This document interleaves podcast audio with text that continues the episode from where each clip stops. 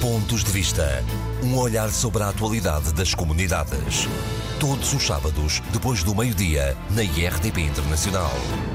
Muito boa tarde e sejam bem-vindos a mais uma edição dos Pontos de Vista. A atualidade das comunidades analisada e comentada pelos deputados Paulo Pisco, do Partido Socialista, e Carlos Gonçalves, do Partido Social Democrata. Como sempre, uma saudação muito especial para os ouvintes da Rádio Latina no Luxemburgo que seguem este eh, programa. Por dificuldades de agenda, não vamos ter o habitual eh, debate. Começamos aqui na Assembleia da República. Boa tarde, Paulo Pisco. Ouviu o discurso do Presidente da República nas comemorações do 10 de junho, que este ano decorreram entre Porto Alegre, a cidade da Praia e o Mindelo, em Cabo Verde. Um discurso virado para os resistentes, para quem não tem complexos, uma mensagem a puxar o país eh, para cima. Gostou daquilo que ouviu?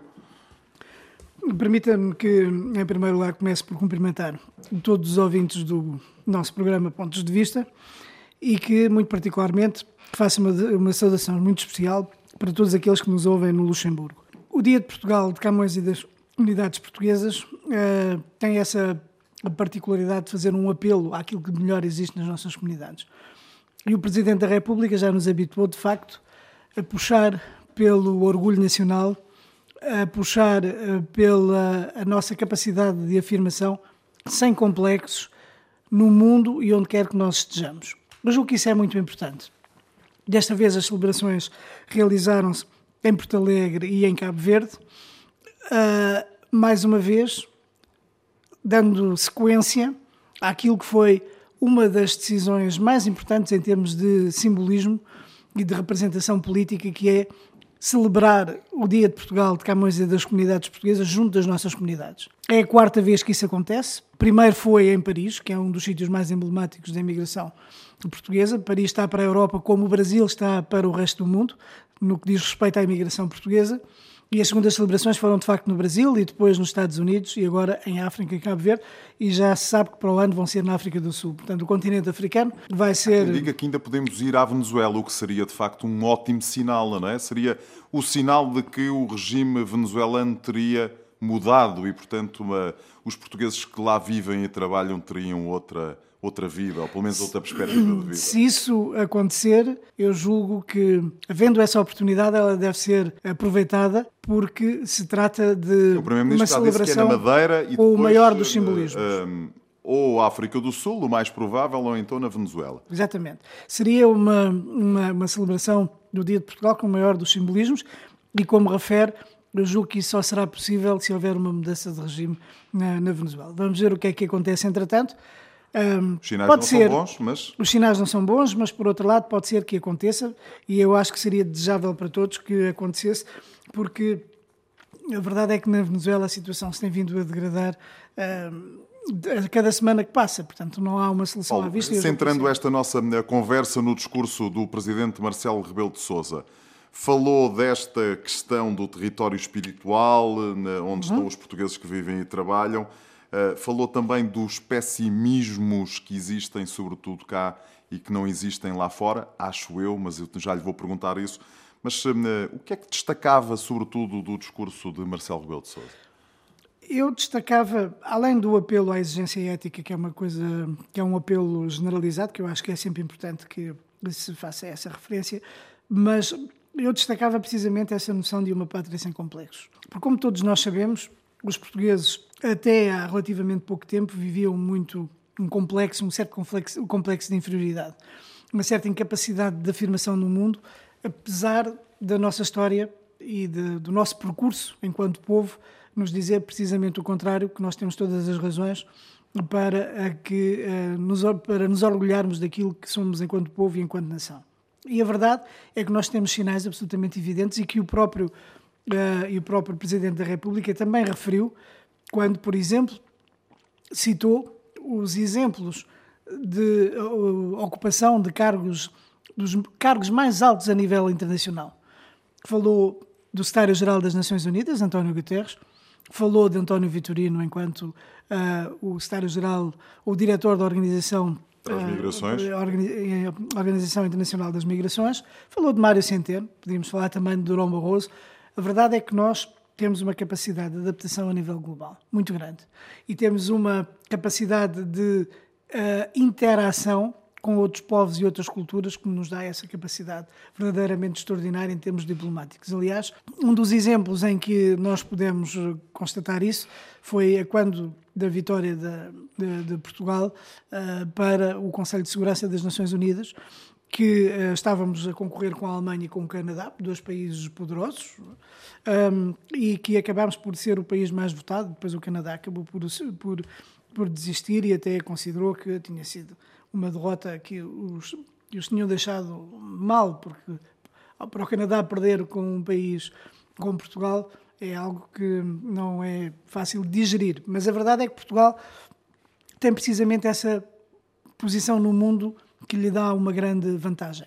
Nós tivemos esta semana também uma audição com o Ministro dos Negócios Estrangeiros em que um dos assuntos debatido foi as prioridades da presidência portuguesa e mais uma vez África, toda a África, as relações entre a União Europeia e a Presidência da União Europeia. A presidência da União Europeia, exatamente. Vai ser agora em 2020. E 21. É? E 21, exato. E, portanto, já está na fase de preparação, mas mais uma vez este relacionamento especial que Portugal tem com a África, esta sensibilidade especial faz com que Portugal aposte uh, nesse continente que tem muito uh, para dar, tem muitas potencialidades, também tem muitos problemas. Portanto, é um dos maiores desafios que se coloca à Europa e Portugal esteve sempre na linha de frente desde o início, desde a primeira cimeira que houve com, entre a União Europeia e a África, no tempo em que nós tivemos a segunda presidência uh, de portuguesa da União Europeia, no tempo em que era primeiro-ministro António Guterres, e depois mais tarde, em 2007, com José Sócrates, em que houve uma viragem. Depois de muito tempo, houve sete anos em que não houve uh, cimeiras entre a União Europeia e a África,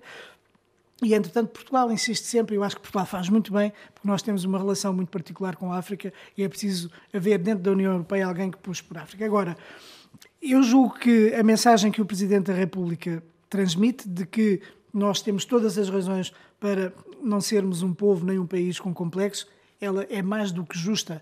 É mais do que justa e uh, esta pátria espiritual de que o Presidente da República fala, eu acho que. Um, ehm, ele chama-lhe o, o, conceito de, de, de, território espiritual e eu julgo que é, é importante porque isto, esta noção deste território espiritual um, faz-nos sair das nossas fronteiras, dos 10 milhões que, que, que, que, existem no país e abarcar todo o mundo. Existem uh, portugueses em 178 países no mundo. Fala-se de 15 milhões, não é? 15 milhões de portugueses. São contas difíceis é ou quase difícil. impossíveis de, de, serem feitas. É muito difícil de avaliar quantos portugueses existem uh, no mundo, porque este território espiritual de que fala o Presidente da República é. Um, Sim, inclui é angolanos, inclui uh, moçambicanos, cabo-verdianos. Uh, a pátria lusófona também, e, não é? Inclui todo o legado humano e todos os descendentes de portugueses e, e, que é uma descoberta permanente que nós temos. Portanto, é um legado cultural e humano que nós fomos uh, Dificilmente deixando... mensurável, digamos assim. É muito difícil, porque...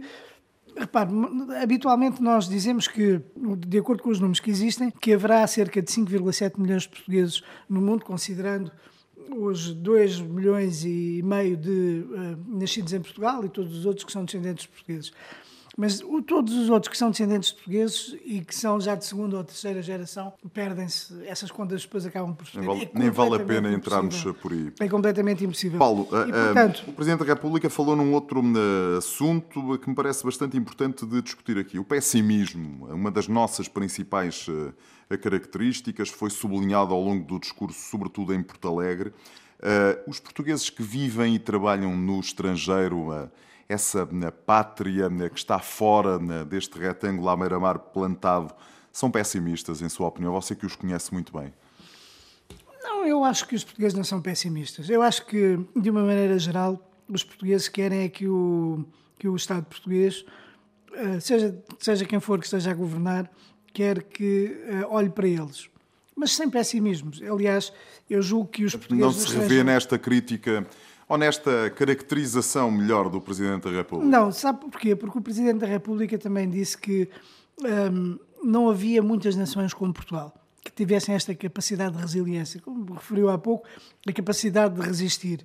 Um, e depois eh, faz a referência ao facto de termos resistido à, à perda de independência, às crises económicas e financeiras, às crises sociais, políticas.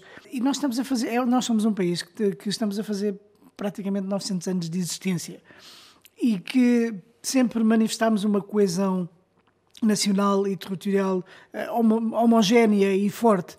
E nós vemos também, eu, eu aproveito, por exemplo, para referir a intervenção no, também no Dia de Portugal do Primeiro-Ministro, que entronca com esta característica, e António Costa, na sua intervenção, ele falava nessa extraordinária capacidade de, de integração que os portugueses têm quando estão em qualquer outra parte do mundo.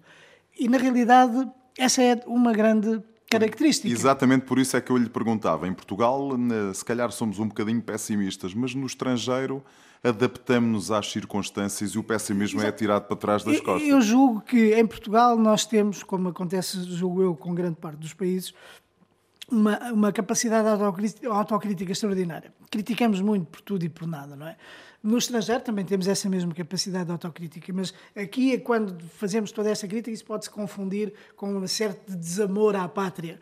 Isso não acontece no estrangeiro, porque o que mais se verifica é um profundo apego à pátria, a Portugal, às suas raízes. E esta capacidade de adaptação de que fala o Primeiro-Ministro é simultaneamente uma capacidade de adaptação sem perder o contacto com as raízes, sem perder essa ligação à pátria. E eu julgo que esta é uma coisa extraordinária. Aliás, existem, eh, eh, existem exemplos que são absolutamente eh, extraordinários no que diz respeito à nossa capacidade de adaptação no mundo.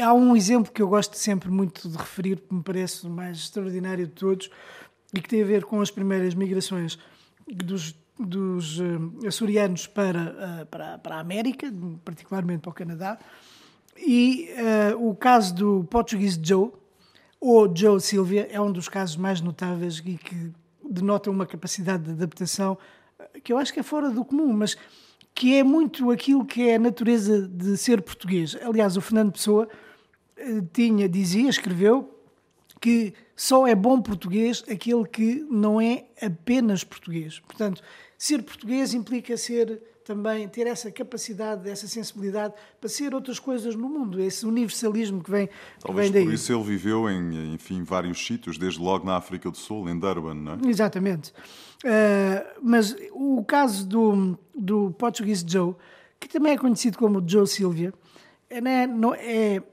é exemplar porque é nada mais nada menos do que um português dos Açores que se chamava José da Silva e que emigrou para o Canadá e que foi para a British Columbia e que para se integrar no território, num território de índios, ele próprio adaptou-se à tribo onde estava, uh, casou com a filha do chefe índio e ele próprio se tornou um chefe índio. Essa é uma história que está contada, que há livros sobre um, sobre esta história do, do Joe Silvia. E anualmente, quando é feita a evocação dos povos indígenas, o Joe Silvia é sempre um Aparece. dos personagens que é evocado. O Joe Silvia é o José da Silva açoriano, que é, foi também o chefe índio. E isto tem a ver com esta extraordinária capacidade de adaptação.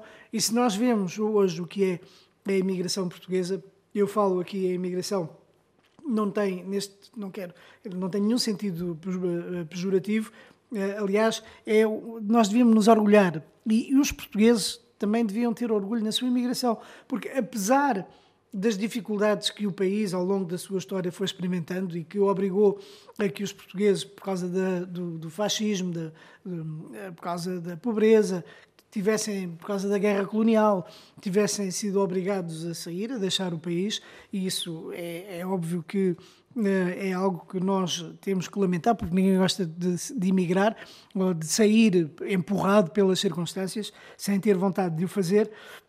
A imigração é sempre uma decisão de último lugar, mas a verdade é que depois há um outro lado, há o reverso da medalha e que nós hoje vemos e que é, e é mas que não deixa de ter uma, uma necessidade de uma luta constante pela afirmação de pela valorização das nossas comunidades, pelo reconhecimento da sua importância, quer no país de acolhimento, quer para, para Portugal. Uh, e esse é um trabalho que deve ser feito, e aliás, é um trabalho que eu espero que o Museu da Imigração, que eu sempre tenho defendido, e com a resolução que apresentei na Assembleia da República, que foi aprovada que possa precisamente esse reconhecimento e essa valorização. A propósito disso, como é que está esse processo, Paulo? Falava-se em Matosinhos para receber um museu? É, de vai, facto...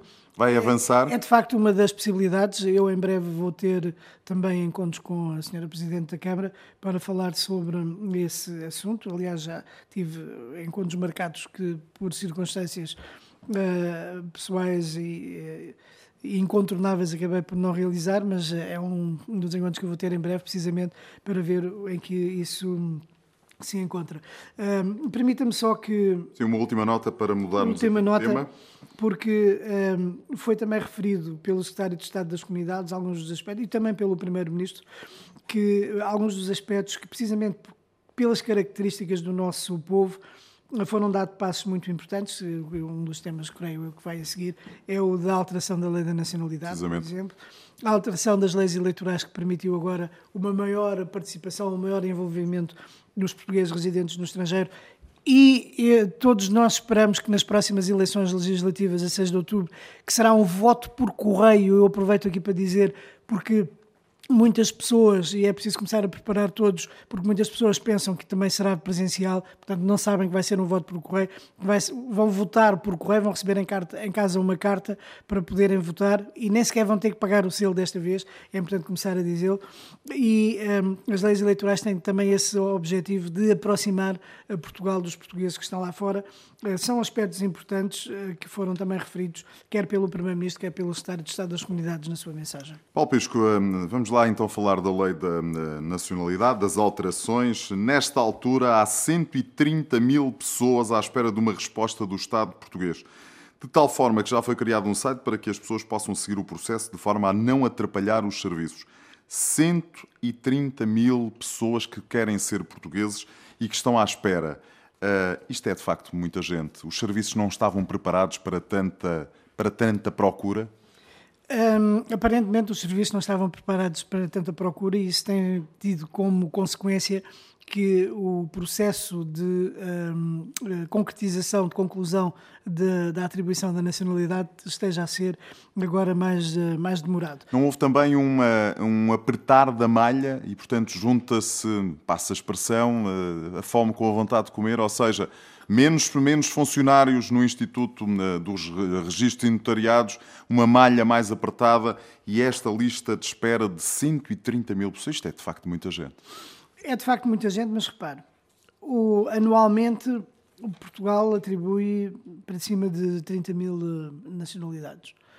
O que para um país como Portugal é considerável. Se nós formos consumando isto ao, ao longo dos anos, vemos que uh, um, em, em 10 anos temos 300 mil novos portugueses. Certo, exemplo, mas só de pensar que o meu processo entra hoje e que só daqui a 3 anos é que é provavelmente está despachado, é verdade, é faz-me pensar se calhar duas ou três vezes. É, é? é, verdade, é verdade, não obstante continuar a haver na mesma para cima de 30 mil nacionalidades que são atribuídas todos os anos.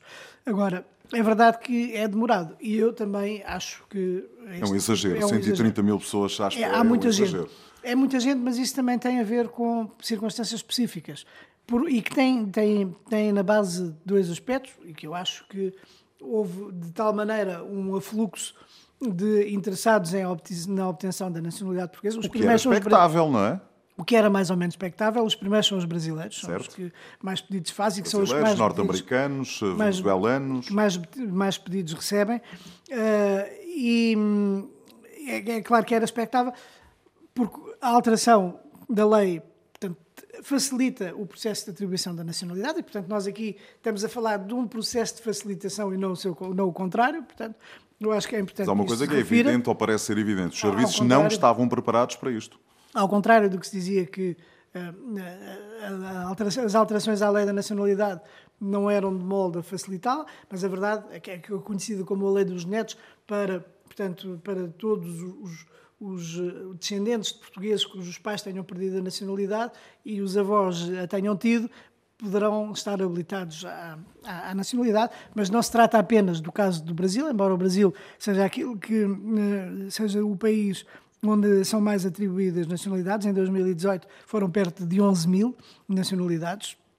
Cabo Verde também é um país que tem um grande número de nacionalidades, mas depois existem outros países. Agora, existe aqui um facto que é relevante e que tem a ver com um pouco com a situação de crise que existe no Brasil e com a situação de crise que existe na Venezuela. O Brasil tradicionalmente sempre teve hum, uma grande solicitação. Agora, a crise na Venezuela, obviamente, fez disparar os, o processo de atribuição da nacionalidade. Eu creio que desde este período da crise em relação à Venezuela já foram atribuídas mais de 10 mil nacionalidades. Paulo, o que é nossos, é considerável. Os nossos ouvintes que nos estão a escutar no Brasil, nos Estados Unidos, na Venezuela, sobretudo na Venezuela, e eu sei que há muita gente a que nos ouve na, na Venezuela, eh, que mensagem é que o senhor, deputado do Partido Socialista, desta maioria que está eh, no poder, lhes transmite no sentido de eh, terem calma, isto vai se resolver. Vai se resolver? Eu acho que isto se vai resolver, como é óbvio. pode demorar mais algum tempo, mas eu acho que o governo também está empenhado em reduzir os tempos de espera. O facto, mais funcionários no Instituto do Registro Notariado, por exemplo? O facto, eventualmente, eu não sei se é isso que já está previsto, mas perante um fluxo tão grande, eu acho que se justifica que haja mais funcionários a dar, a dar resposta aos pedidos de nacionalidade. A medida que para já foi tomada é tem a ver com os pedidos de informação sobre os processos de nacionalidade. Sim, para não acordo, pressionar tanto os call centers, não é? Exatamente. É que, de acordo com a informação, a informação disponível, o facto de haver tantas pessoas a pedirem essas informações retira Faz aumentar em cerca de 20% os tempos de espera, portanto, retira-se 20% nos atrasos, o que acaba por tornar mais célere a, a conclusão dos processos de verificação para a atribuição da nacionalidade. Eu Acho que estes processos devem ser tão céleres quanto possível, é esse o meu desejo. Quem pede a nacionalidade, quem tem direito a ela, muito particularmente, eh, eu acho que eh, deve ter. E há quem precise mesmo e há quem dela, precise é? dela. No caso, por exemplo, de crianças, o processo é muito mais. Portanto, quando o, o, o processo de, nacional, de aquisição da nacionalidade envolve crianças, o processo é muito mais acelerado, portanto, é muito mais rápido na atribuição. Agora, de facto, de repente, em virtude de um conjunto de circunstâncias, há um fluxo tão grande de pedidos de facto, Consegue perceber eh, estavam... com que horizonte temporal eh, poderemos, eh, enfim, olhar para perceber, colocar isto em prazos razoáveis ou em números razoáveis? 130, estamos de acordo, não é um número razoável de, de pedidos de espera. Mas os tais 30 mil seriam um número razoável? Ou seja, quando é, quando é que podemos recuperar esse que está para trás? Eu não sei quando é que se pode recuperar o que está para trás. O que eu sei é que o governo está empenhado em dar uma resposta e fazer com que os processos sejam tão céleres quanto possível. É isso que eu posso dizer. Não posso estar a responder pelo governo. Agora, eh, eu estou convencido que. Eh, aliás, o próprio Primeiro-Ministro e o Secretário de Estado das Comunidades, portanto, os membros do governo, têm falado insistentemente nesta questão. E, portanto, eu julgo que, tendo o governo perfeita consciência das limitações que agora existem nos processos de atribuição da nacionalidade, que haverá alguma forma de o tornar mais, mais célebre. Eu espero que seja assim, ah, porque ah, eu julgo que é, que é importante para essas pessoas e, e é também uma forma de reconhecer os direitos que as pessoas têm e de, enfim, de facilitar a sua vida e a sua, o seu desejo de serem cidadãos com. É porque o passaporte português vale bastante, não vale? Até porque o passaporte, é verdade que há muitos que também procuram nacionalidade portuguesa hum, e temos que também temos que também assumir isso. Há muitos que procuram, muitas pessoas que procuram nacionalidade portuguesa porque é da maior importância ter uma nacionalidade de um país da União Europeia. Aliás, é curioso e serve também de exemplo relativamente àquilo que está a dizer o que, além de todos aqueles cidadãos que naturalmente e historicamente procuram a aquisição da nacionalidade portuguesa, como é o caso do Brasil e de, e de, de Cabo Verde e, de, e do, do, da Venezuela, etc., tem havido um aumento considerável do pedido de nacionalidade portuguesa por parte de cidadãos britânicos. Portanto, que tem a ver com uma outra crise que existe num país europeu neste Brexit. momento, que tem a ver com o Brexit. E essa circunstância que faz com que o Reino Unido possa eventualmente sair da União Europeia tem levado muitos cidadãos britânicos a pedir também a nacionalidade portuguesa. E isso, portanto, há um conjunto de focos de crise que têm levado a que haja um aumento de, Vamos ver de se cidadãos isto se resolve procuram... rapidamente, porque de facto 130 mil pessoas Sim. à espera é de facto muito. Exatamente. Paulo Pisco, muito obrigado Eu é e até para a semana. Até para a semana. Carlos Gonçalves, muito boa tarde. Começamos por esta questão dos lesados do BES. Afinal, sempre houve quem ficasse de fora da solução eh, encontrada. Ficou surpreendido com isto? Em primeiro lugar, permita-me que saúdo os ouvintes do programa Pontos de Vista. E sobre os lesados do BES imigrantes, nós tivemos eh, muitas discussões ao longo do tempo sobre esta questão. Eu recordo que esta questão dos lesados do BES, no plano político, teve realmente um momento alto a quando da última campanha eleitoral para as eleições legislativas. Os ouvintes do programa Pontos de Vista lembrar-se-ão que, na altura, muito particularmente quando o meu partido e o CDS estavam no governo e que se começou a levantar esta questão e que se procurava encontrar uma solução e no preciso mês de agosto de 2015 tinha sido apresentado aos lesados uma primeira oportunidade de resolver o assunto que não que não caiu, no, que não teve o acordo dos lesados imigrantes, que sentiu que não era a resposta aos seus problemas, dado que eles tinham sido enganados, o tema teve uma forte discussão na campanha eleitoral e, na altura, muito particularmente, o principal partido desta associação parlamentar que garante a sustentação do governo, neste caso o Partido Socialista, deu todas as garantias que o problema ia ser resolvido. E nós tardámos em que o problema, em parte, fosse aparentemente resolvido. Andámos praticamente dois anos, constantes reuniões, onde nada avançava, tivemos a oportunidade de falar nesta questão.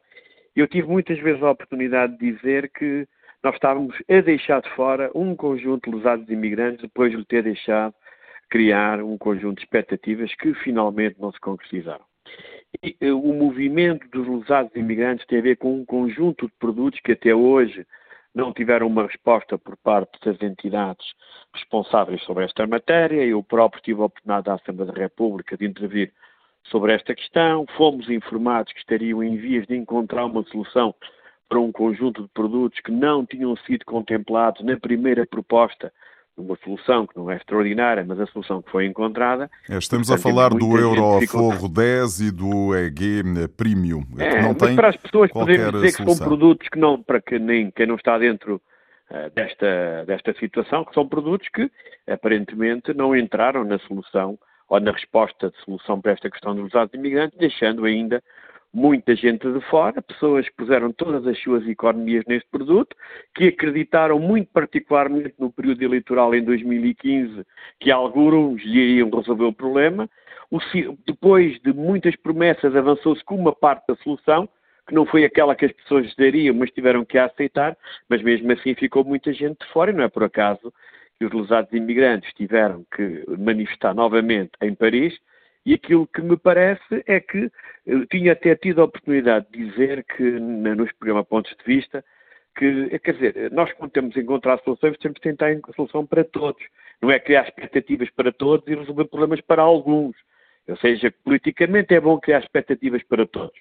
Mas é fundamental na vida, como na política, quando se tenta resolver o problema das pessoas, encontrar soluções para todos. Ora, não foram encontradas soluções para todos e estamos cada vez numa situação em que aqueles que ainda não foram contemplados por qualquer tipo de solução e as soluções encontradas para os outros lesados sem serem extraordinárias foram as possíveis, estes tendem-se ainda mais eh, injustiçados, porque realmente ficaram completamente fora das soluções que o Governo, e não só o Governo, apresentaram, mas como são poucos, talvez tenham menos importância política por tal, e por tal terem sido esquecidos ao longo do tempo. Portanto, não ficou nada surpreendido com esta eh, última questão. Não fiquei surpreendido, eu acho que se tivéssemos aqui a gravação de algumas frases que eu utilizei em debates que, foram, que ocorreram em 2016, 2017, eu já na altura chamei muitas vezes a atenção para que estavam pessoas que podiam ficar de fora e acabaram por ficar de fora.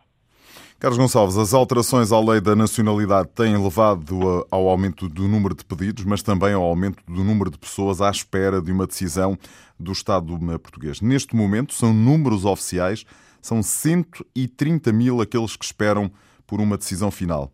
Eh, a questão é exatamente esta eh, também. Está surpreendido com este número de tal maneira que já foi criado um site para que os requerentes sigam a tramitação do processo para também não criarem mais problemas aos serviços, é que, de acordo com dados oficiais, 20% dos atrasos são devido às questões das pessoas que querem saber como é que os processos estão. Assim, nós já tivemos a oportunidade de levantar esta questão com os pedidos de nacionalidade em números muito, quer dizer, altamente exagerados e inaceitáveis. Nós próprios PSD já interpelámos o, o, Governo, interpelámos precisamente a Ministra da Justiça e chamámos a atenção, quando estamos a, a tratar das questões com o Ministério dos Negócios Estrangeiros, que dizem sempre que está tudo maravilhoso e por isso é que vão agora também anunciar o tal, uh, como é que se chama, balcão, Euro, balcão do cidadão, agora neste caso no Reino Unido, depois de terem aberto em alguns sítios sem qualquer resultado. Ou seja, em vez de fingir, é fundamental que o Governo assuma que houve um claro desinvestimento nos serviços públicos nacionais. Nós temos noção daquilo que se passa na saúde, temos noção do que se passa nos transportes e na administração. Nós chamamos a atenção para Instituto do Registro e Notariado, chamamos a atenção para os atrasos. Andámos a fazê-lo há muitos meses. Chamamos a questão dos atrasos na segurança social e naquilo que é o processamento da questão das reformas. E o Governo continua a não, dar, a, a não reconhecer que as coisas não estão bem. Este número envergonha Portugal. Envergonha Portugal. É que não basta nós alterarmos a legislação para cidadania portuguesa para depois termos aqui um sistema que pratica filtra de tal modo que as pessoas cansam-se para um dia poderem obter a nacionalidade. E há pessoas que estão em situação muito difícil. Há pessoas para as quais a resolução deste processo é fundamental para as suas vidas. Este valor de 130 mil poderá não envergonhar o governo, mas a mim envergonha-me como português. É um valor para um país que tem 10 milhões de habitantes, 130 mil processos eh, a tramitar em pedidos de nacionalidade é uma coisa perfeitamente inacreditável e demonstra a forma como está a administração pública portuguesa.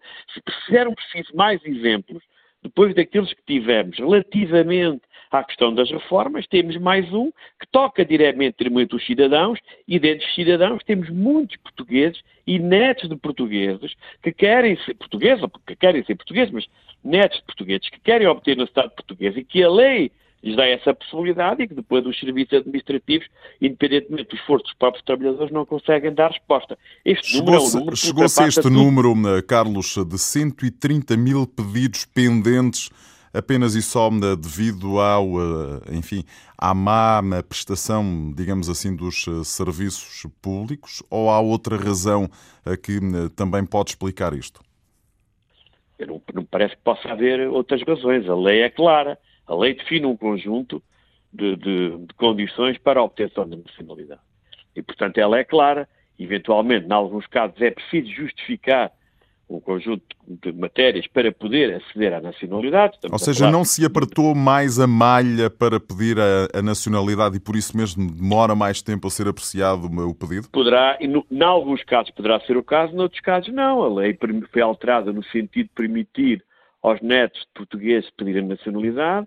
A lei foi alterada muito particularmente a pessoas de ascendência judia portuguesa, judaica portuguesa, a pedirem nacionalidade e, portanto, os principais partidos políticos que aprovaram esta matéria na Assembleia da República, sabendo que pode haver mais pedidos de nacionalidade, tinham que ter atenção a esta questão. A, a nível interno, é evidente, evidentemente, se o Estado entende que o controle ou, ou no processamento daquilo que é a aplicação da lei tem que haver mais cuidado e tem que ser mais criteriosa a forma como são abordados os processos, é evidente que tinha que se adaptar a essa realidade. O problema é que nada foi adaptado a uma realidade eventualmente nova naquilo respeito à alteração da lei da nacionalidade, mas nós temos muitos outros casos em matérias diferentes da administração pública que têm a ver com a documentação que estão atrasados. Repare, nós andamos aqui regularmente a falar que os consulados de Portugal têm vindo a ter atrasos enormes no que diz respeito à emissão de documentos, eh, seja ele o cartão de cidadão, seja outro. Mas mesmo em Portugal, as lojas de cidadão estão com atrasos, por exemplo, precisamente relativamente ao cartão de cidadão, que nunca tiveram na história.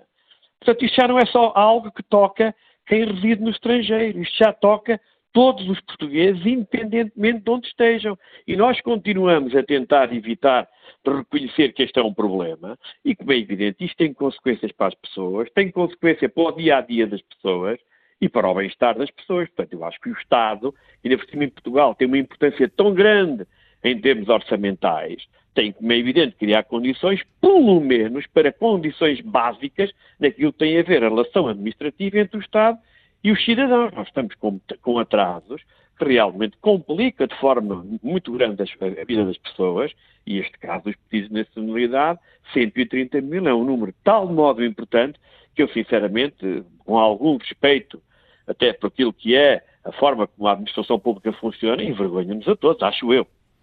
E, portanto, isto só se resolve com mais uh, funcionários públicos uh, no, Instituto dos Registros e Notariados para resolver este problema. Eu não sei se funciona só por aí. Há muitas formas, por vezes, de resolver os problemas. Nós temos serviços do Estado que não funcionam da forma como deviam funcionar em termos, de, ou diga, de funcionar corretamente. Eu não sei. Mas é verdade que se há áreas em que a administração pública está presente demais, há outras em que realmente há falta de funcionários. E esse é o caso um do Instituto dos, um dos Notariados. Vou dar, o, vou dar o exemplo de Londres. Há quantos anos, muito particularmente depois de um referendo, eu defendo que o Consulado de Londres devia ter mais funcionários. Sempre me disseram, ah, estamos a fazer isto, estamos a fazer aquilo. Ou seja, cada vez a situação piorou. Agora, em cima da hora, talvez seja pelo facto de termos eleições, o governo faz o quê? O governo leva de Lisboa, destaca funcionários do Ministério dos Negócios Estrangeiros para trabalhar no Consulado de Londres, cada um custa praticamente três ou quatro vezes mais que um funcionário normal dos consulados. Como, afinal, os tais concursos que tantas vezes aqui falámos nunca avançaram, como agora é muito tarde, recrutaram acho que nove trabalhadores para o call center para enquanto não houver a abertura de concursos poderem suprir a ausência. Pronto, eu nem vou por aqui que isto é mal demais, este processamento e esta resolução, em termos técnicos e, sobretudo, em termos de orçamento de Estado, que custa esta solução muito mais que custaria a solução que devia ser a normal e regular neste aspecto do que diz respeito aos recursos humanos dos consulados, mas é agora em cima da hora. E agora dizem que sim, agora temos funcionários, vamos melhorar claramente a capacidade de atendimento. É verdade, então já era verdade há três anos, só que o atraso foi tão grande, tão grande, é, que agora para recuperar os atrasos vai demorar imenso tempo, e pior do que isso, vai, vai custar mais, porque a solução que está a ser encontrada é uma solução muito mais cara que aquela que teria sido se tivessem feito o recrutamento normal para aquilo que são as modalidades de recrutamento previstas no Estatuto dos Trabalhadores Consulares. Mas é assim, o que é que eu posso fazer, independentemente dos avisos, nós continuamos a tentar fazer crer que não há austeridade, quem, quem, quem meteu a austeridade foi o anterior governo, que agora é tudo maravilha e realmente na prática os cidadãos estão a sentir, basta ir ao hospital, nós temos tido informações todos os dias na comunicação social, que é qualquer coisa de extraordinário. Só para dizer isto, no outro dia tivemos uma reunião com representantes parlamentares suíços, iam de comboio para o norte do país e alguém os avisou que o ar-condicionado nem sequer estava a funcionar. Este é o, é o nosso país, é o país que temos, muito particularmente na área do Estado. Carlos, eh, terminamos, eh, tal como começamos este programa, com o discurso do Presidente da República, Marcelo Rebelo de Sousa, no 10 de junho. Mais uma vez, o chefe de Estado a puxar pelos eh, portugueses, os de cá e os que vivem e trabalham no estrangeiro. Gostou daquilo que ouviu?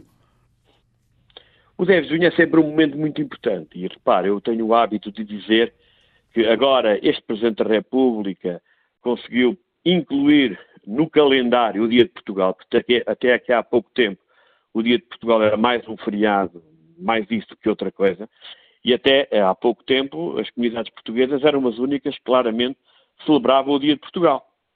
Nós, há muitos anos desta parte, temos por todo o mundo as comunidades portuguesas a organizar o Dia de Portugal, a celebrar o nosso dia, o dia da nossa identidade, da nossa cultura e a celebrar também este dia da diáspora portuguesa espalhada pelo mundo. O Presidente da República, começou, conseguiu claramente fazer perceber aos portugueses que este era um dia importante, marcadamente importante, fazendo uma cerimónia em território nacional e fazendo uma cerimónia no estrangeiro, provando que aquilo que ele diz e que é verdade, Portugal não é o seu território, Portugal é o seu povo, e ao fazê-lo, realmente, tem dado o exemplo daquilo que deve ser um chefe de Estado, da relação que tem com o povo, com o país, e realmente para este país repartido pelo mundo. O tal, o tal, território espiritual de que eh, falou outra vez em Porto Alegre, Marcelo Rebelo de Sousa. E falou mais do que isso. Ele disse até que os principais problemas que lá temos têm a ver com portugueses que residem fora de Portugal.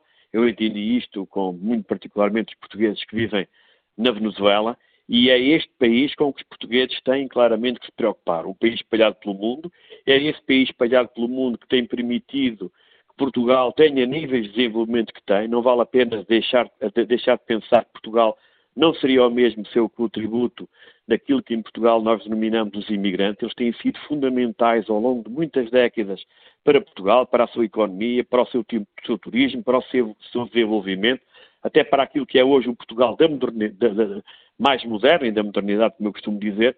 Mas é verdade que as palavras do Presidente da República, sendo, é evidente, palavras sempre em momentos circunstância, são palavras fortes, são palavras importantes e eu penso que os portugueses, independentemente de onde vivam e do seu ideário político, se reconhecem. Nós temos que ter um país que cada vez mais, até porque somos poucos, temos que entender que há um conjunto de matérias em que é fundamental estarmos todos juntos e quando, e quando digo todos, digo mesmo todos os que residem em Portugal e que residem fora de Portugal, não podemos continuar com uma forma de estar que muitas vezes me incomoda, mas incomodar-me a mim, Carlos Gonçalves, ou si, Paulo Sérgio, não é grave, mas eu acho que é, é, perder um conjunto de oportunidades que estão no estrangeiro, de gente que, independentemente de estarem na terceira ou na quarta geração, continua a ter uma ligação forte de efetividade com o seu país de origem que estão sempre prontos a prestar o seu apoio e a contribuir para o país. Eu penso que é esta forma de encarar Portugal que tem o Presidente da República, na qual eu me identifico e a qual eu também saúdo, felicito,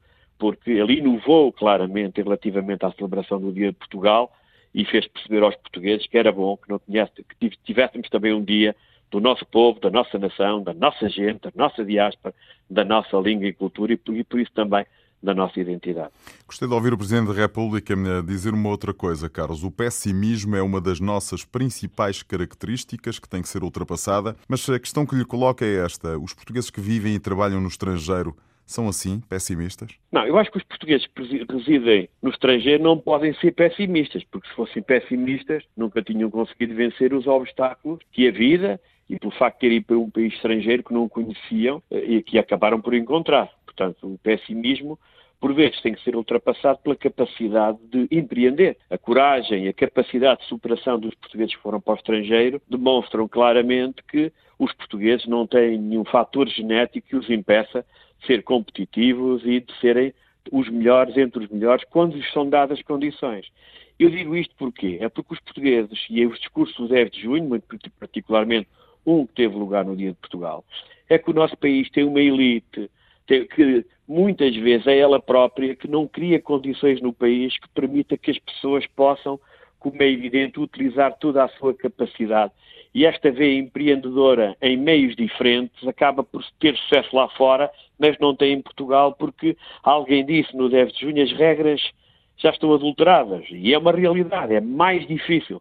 Ou seja, pessoas, o quando... Carlos Gonçalves revê-se no discurso do uh, jornalista uh, José Miguel Tavares uh, quando disse exatamente isso mesmo, ele que foi o presidente destas comemorações? Claramente. Meu pai fugiu de Portugal em 1972, partiu do zero e foi a França que lhe deu a possibilidade de fazer a sua vida. Em situação de um país que não conhecia, de uma língua que falava muito pouco, e foi na França, com uma mão à frente e outra mão atrás, partindo do zero, porque o seu país o obrigou a sair por razões que tinham a ver com a sua forma de pensar a sociedade, e que teve que sair. E foi a França que lhe deu essa oportunidade. Como deu no Luxemburgo, como deu nos Estados Unidos e como deu na Alemanha. Porque é que estes portugueses conseguiram vencer no estrangeiro? Porque é que em grandes dificuldades conseguiram? E porque é que em Portugal, que é o seu país, onde à partida poderiam ter mais hipóteses, não o conseguiram? E é isto que nós devemos refletir. Nós devemos ter um país menos acomodado, devemos ter um conjunto de elites menos acomodadas e permitir que cada um possa ter capacidade, tendo o seu valor, se afirmar. E é por isso que muitos se afirmam melhor fora do que em Portugal, porque encontram um país em que o mérito, sobretudo o mérito, é mais reconhecido que no nosso país, onde existem outras formas de estar, e não vou agora alongar-me nisso, já há pessoas mais entendidas nesta matéria, mas eu acho que quem está no estrangeiro percebe isso. Esta é que é a grande realidade. Cá fora, independentemente das dificuldades, houve mais oportunidades para que as pessoas pudessem provar aquilo que valem, e os exemplos que nós temos pelo mundo fora são perfeitamente extraordinários para perceber que o nosso povo não tem nenhum fator genético que o limite. Antes, pelo contrário, sempre que os portugueses saíram do país, seja agora por causa da imigração, seja na senda das descobertas, seja quando fomos para a África, portugueses tiveram uma capacidade notável, reconhecida no plano mundial, e nós, os dois, até temos dificuldades de perceber como tal foi possível. E esta é que é a grande realidade. Eu ainda esta semana estive em Toulouse, e por acaso estive com um grande empresário português que vem da região de Leiria, de gente humilde, ele tem praticamente o império naquilo que diz respeito à rede de concessionários de venda de caminhões. Eu, eu, ele tem, é mais novo do que eu e eu sinceramente fiquei surpreendido como é que foi possível e ele ao explicar-me percebi teve mais possibilidades de o fazer porque se tivesse ficado em Leiria, se calhar hoje, eventualmente conduziria um caminhão e não teria tido capacidade de criar aquilo que criou porque e Portugal é mais complicado muitas vezes e por isso o discurso do seu colega esteve, teve muito a ver com uma realidade de um país que tem de mudar também para o seu chip e, sinceramente, que as elites entendam que o país também tem que avançar para a modernidade e não podemos andar acomodados ao sabor dos interesses do, do presente. O futuro prepara-se com o presente e para termos futuro é preciso que o presente se prepare para esse futuro. Foi isso que os imigrantes sempre fizeram, chegaram a um país, trabalharam no sentido de criar um futuro para si, mas sobretudo criar um futuro para a sua família. E por isso tiveram tanto sucesso e por vezes ainda foram e são vítimas de inveja em Portugal. João Miguel Tavares e não José Miguel Tavares, como disse. Não importa, mas eu acho que ele esteve muito bem, muito por bem. isso o que importa é o que disse, não importa muito particularmente o seu nome. Sim, mas eh, convém eh, pôr as coisas eh, como elas são. Isso mesmo. Última isso nota: mesmo. no ano que vem vamos ter as comemorações na Madeira e provavelmente na Venezuela ou na África do Sul. O Primeiro-Ministro já disse que são na Madeira de certeza absoluta, depois no estrangeiro, enfim, logo se vê. Se fossem na Venezuela era uma boa notícia, ou não? Se fossem na Venezuela era a notícia que havia condições para realizar esse tipo de comemorações. E nós não podemos, como é evidente, eu aprendi isto, as palavras do Presidente da República, com todos os problemas que nós podemos ter, eu particularmente, o Paulo Sérgio, os nossos ouvintes, os portugueses que vivem na Venezuela vivem uma situação extremamente complicada e por isso, se para o ano, um ano depois, pudéssemos organizar o Dia de Portugal com a presença do Sr. Presidente da República em território venezuelano, era talvez a prova que a situação na Venezuela tinha sido ultrapassada e que havia condições para a realização do evento desta natureza. Eu gostaria de acreditar que isso fosse possível. As informações que nos chegam na Venezuela não vão nesse sentido, mas, como dizia o Presidente da República, não devemos ser pessimistas e, por isso, devemos encarar isto também como um bom pronúncio daquilo que poderá ser o ano de 2020 e seria muito bom para Portugal, para os portugueses, para a Venezuela, para o mundo, sobretudo para a América do Sul que estivéssemos condições para organizar o Dia de Portugal num país onde vivem centenas de milhares de portugueses e que era bom realmente que Portugal pudesse lá celebrar o seu dia. Também, no fundo, acaba por ser um pouco um dia ligado, muito ligado à Venezuela, dada a importância da nossa comunidade. Carlos Gonçalves, muito obrigado. Até para a semana. O Pontos de Vista regressa na semana que vem. Pontos de Vista. Um olhar sobre a atualidade das comunidades. Todos os sábados, depois do meio-dia, na IRTP Internacional.